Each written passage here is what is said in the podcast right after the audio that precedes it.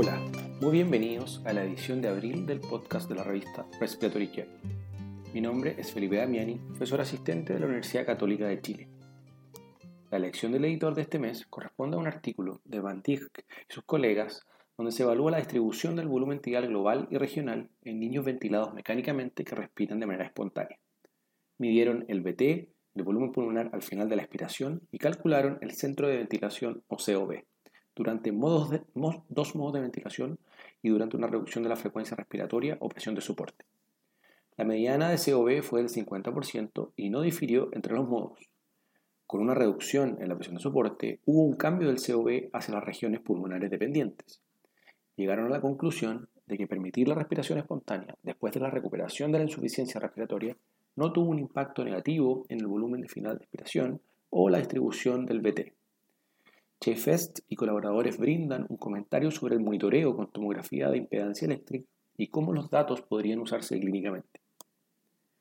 Arnois y sus colegas estudiaron a nueve voluntarios que recibieron solución salina en aerosol para evaluar los dispositivos utilizados en la mitigación de la dispersión de aerosoles en el medio ambiente. Se usaron contadores de partículas para medir el aerosol a 30 y 90 centímetros de distancia de los participantes. Descubrieron que la fuga de aerosoles era mayor con el nebulizador de, volumen pequeño que con el nebulizador tipo mesh o de malla vibratoria, y mayores con una máscara facial que con una boquilla. Los dispositivos de mitigación, incluidos los filtros, fueron efectivos para reducir la contaminación ambiental.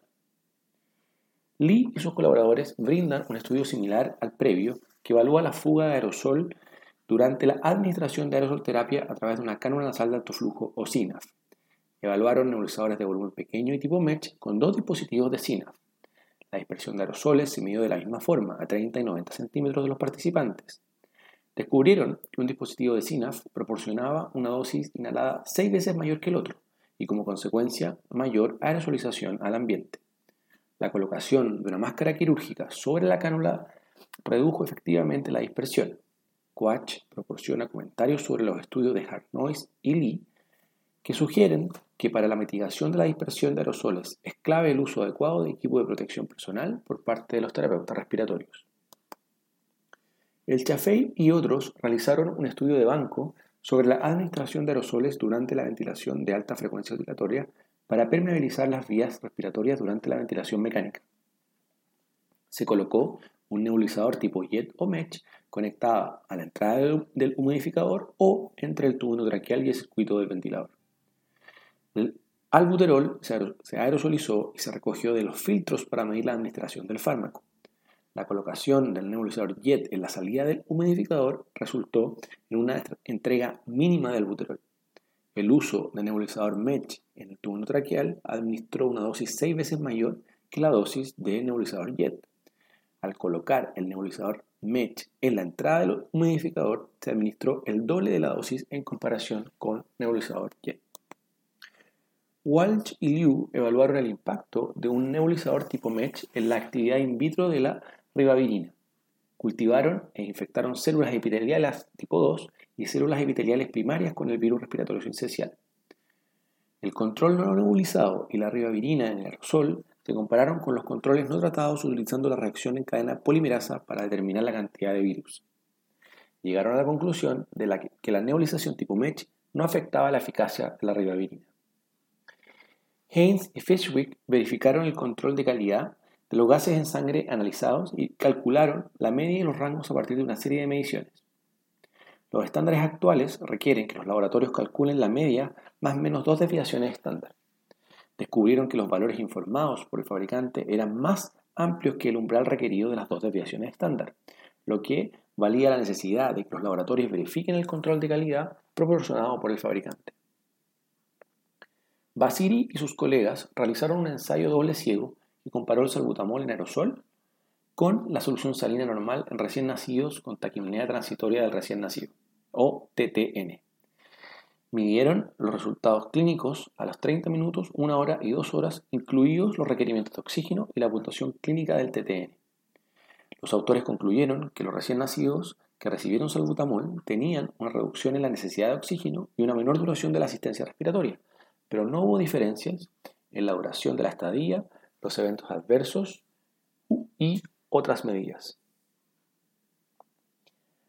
Anangi y Ángel evaluaron las pruebas de broncodilatadores en sujetos con obstrucción del flujo aéreo para diferenciar el EPOC y la superposición de asma-EPOC. En un gran grupo de sujetos con un valor basal de BEF1 y capacidad vital forzada menor a 0.7, se realizó una espirometría pre y post broncodilatador.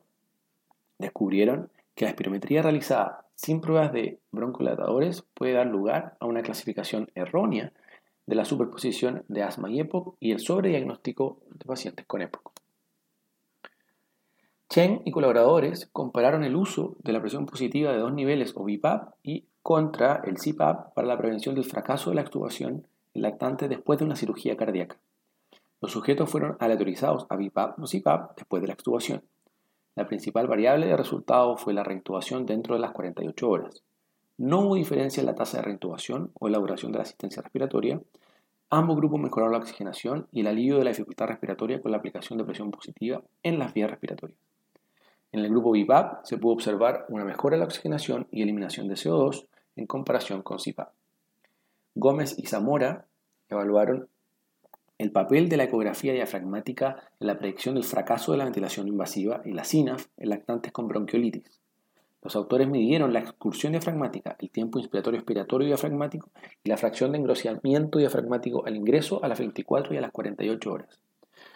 Los autores descubrieron que la evaluación de la fracción de acortamiento predijo el fracaso del tratamiento tanto de BIPAP como, como SINAF, pero no predijo la necesidad de ventilación invasiva.